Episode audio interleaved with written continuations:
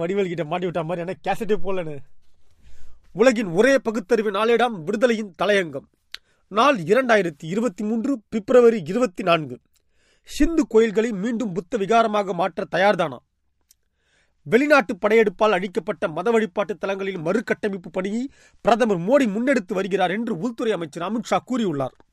மகாராஷ்டிரா மாநிலம் பூனேவில் சிவாஜியின் வாழ்க்கை அடிப்படையிலான பூங்காவை உள்துறை அமைச்சர் அமித்ஷா திறந்து வைத்தார். இந்த நிகழ்ச்சியின் மராட்டிய முதலமைச்சர் ஏக்நாத் சிண்டே துறை முதலமைச்சர் தேவேந்திர பட்னாவிக் உள்ளிட்டோர் பங்கேற்றனர்.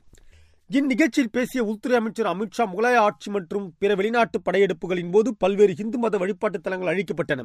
சத்ரபதி சிவாஜி மகாராஜாவால் மறுகட்டமைப்பு செய்யப்பட்ட சப்தகோடீஸ்வரர் வழிபாட்டு தலத்தை கோவா முதல்வர் அமைச்சர் பிரமோத் சாமந்த் மறுசீரமைப்பு செய்தார். அதேபோன்று மராத்திய அரசால் தென் இந்தியாவில் பல்வேறு இந்து மத வழிபாட்டு தலங்கள் மறுகட்டமைப்பு செய்யப்பட்டன. இந்து மத வழிபாட்டு தலங்கள் முன் மிகப்பெரிய தடுப்பு வாயில்கள் அமைத்து அந்த கட்டமைப்பை மீண்டும் கொண்டுவர சிவாஜி முயற்சித்தார்.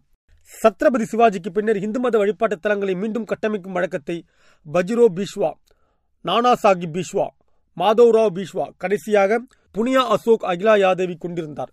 இன்று ராமர் வழிபாட்டு தலம் கட்டுதல் காசி விஸ்வநாதர் தலத்தை மேம்படுத்துதல் தங்கத்தால் அலங்கரித்து சோம்நாத் வழிபாட்டு தலத்தை அமைத்தல் போன்ற பணிகளை பிரதமர் மோடி முன்னெடுப்பு செய்து கொண்டிருக்கிறார் என்றார் உள்துறை அமைச்சர்.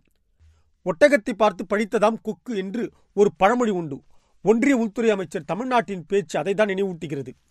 இந்தியா முழுவதும் இருந்த ஆயிரக்கணக்கான பௌத்த விகாரங்களை இந்து கோயில்களாக மாற்றியவர்கள் இதனை பேசுவது மயிலை சீனி வெங்கடாசாமி அவர்கள் தக்க தரவுகளுடன் ஆதாரங்களுடன் எந்தெந்த பௌத்த கோயில்கள் எல்லாம் சிந்து கோயில்களாக மாற்றப்பட்டன என்பதற்கு ஒரு நூலே எழுதியுள்ளார்.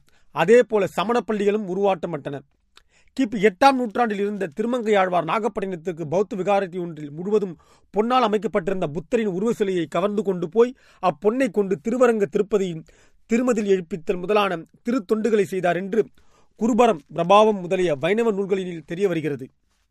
இந்நூலில் எழுபத்தேழாம் பக்கத்தில் காணப்படும் தகவல்கள் மிகவும் முக்கியமானவை.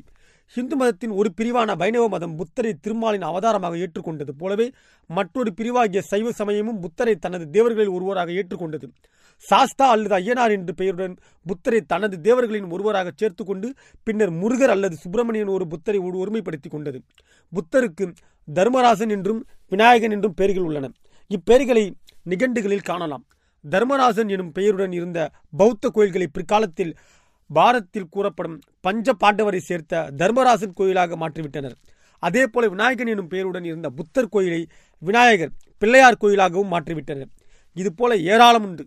பூரி ஜெகநாதர் ஆலயம் பழங்காலத்தில் புத்தர் கோயிலாக இருந்தது. இப்படி சொன்னவர் யார் தெரியுமா? சாட்சாத் விவேகானந்தர். ஆதாரம் இந்திய தாயின் பணிக்கு இளைஞர்களே வருக. உள்துறை அமைச்சர் அமித்ஷா அவர்களே இந்து கோயில்களை மீண்டும் புத்த கோயிலாக மாற்ற தயார்தானா?